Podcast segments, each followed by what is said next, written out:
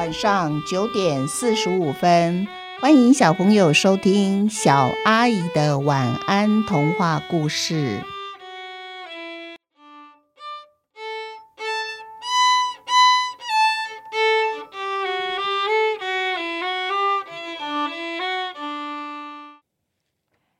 黑白配下台一鞠躬。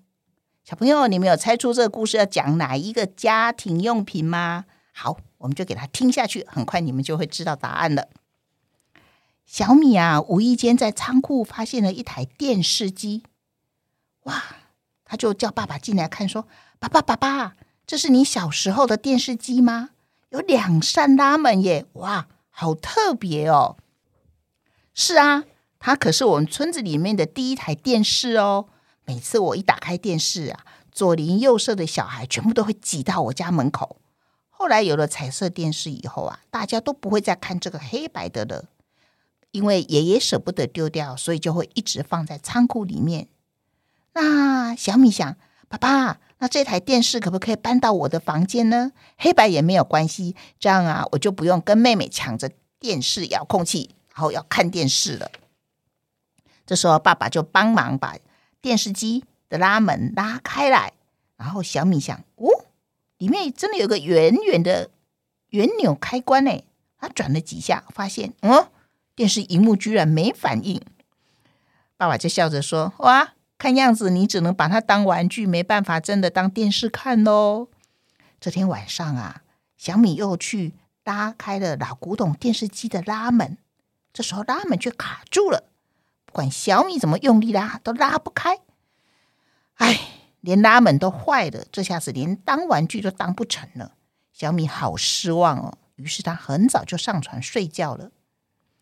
这时候啊，黑就对白抱怨的说：“我就跟你说嘛，让人们知道我们在里面又有什么关系呢？你偏偏说不好。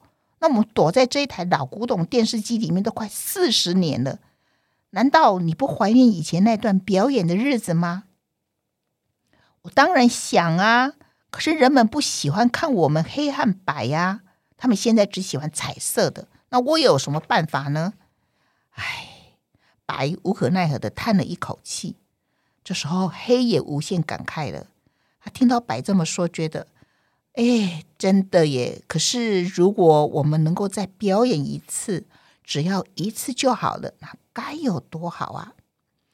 黑白本来是一对宝，如果没有白，黑色自己唱独角戏，就这么黑漆漆的、黑摸摸的一片，当然就没什么好看的啊。早上起床的时候啊，小米原本想吃过早餐，请爸爸把老古董电视机再扛回去仓库，但是啊，他不大死心，想说那我再拉一下拉门看看好了。没想到，哇！居然很轻松的就把拉门拉开了。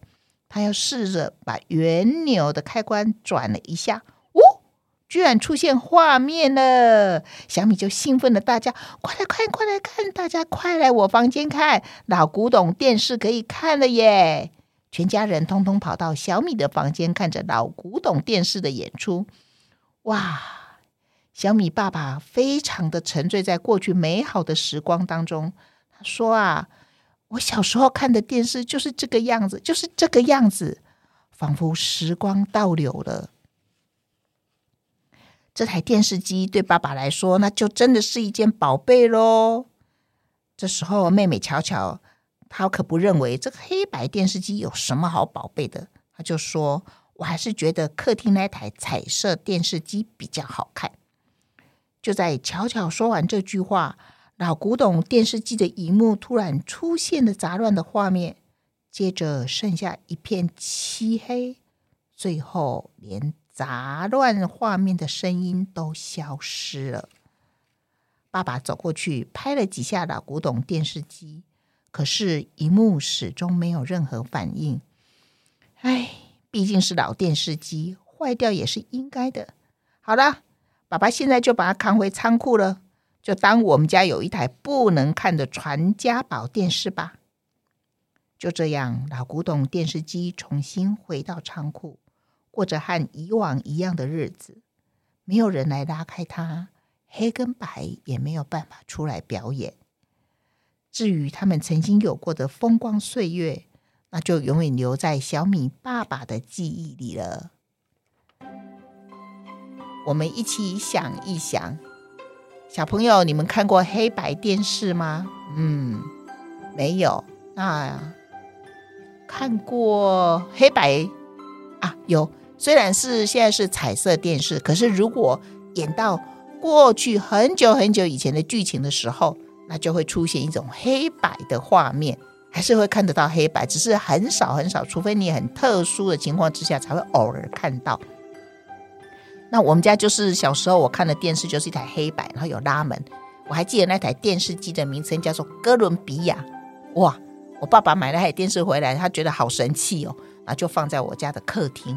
然后每天电视打开来只演一点点小短短的时间而已。那我们家还没有买电视以前，我都跑到那个邻居家，然后站在他们篱笆外的门口，然后趴在那边看。后来呢，我们离我们家比较近一点的一个小小的杂货店，专门卖一些小朋友零食的杂货店，他们也有电视。然后每天中午十二点半就会开始准时演十五分钟的布袋戏。然后我哥哥会跑去看，我就跟着他屁股后面也跑去看布袋戏，每天看十五分钟，在杂货店比较好一点，不用像别人家只能站在门口外面，然后隔着篱笆，然后这样看到里面去，其实演什么也看不大得到。杂货店的电视你就可以坐下来，然后或是站着，然后围着电视这样看，好热闹。这布袋戏每天演十五分钟，我也很兴奋，每天都跑去看。其实我真的不记得我看什么，可见我不知道他在演什么。但是我哥哥每天都一定要去看，因为布袋戏就跟现在连续剧一样，每一天都是连续的，就是所谓的云州如大如侠吧。史艳文就是史艳文，没有说还有长颈人，我还这两个我还记得，其他剧情通通不记得了。好，今天的故事就到这边结束了。小朋友，你可能要问你的爷爷奶奶了。因为你的爸爸妈妈应该看的已经都是彩色的，所以没关系，回去跟爷爷奶奶好好的聊聊天，问问他们，爷爷奶奶，你小时候你们家有电视吗？你想你看过电视吗？也许有人还会告诉你说没看过电视，电视是什么啊？好，祝小朋友有一个甜蜜的梦，晚安。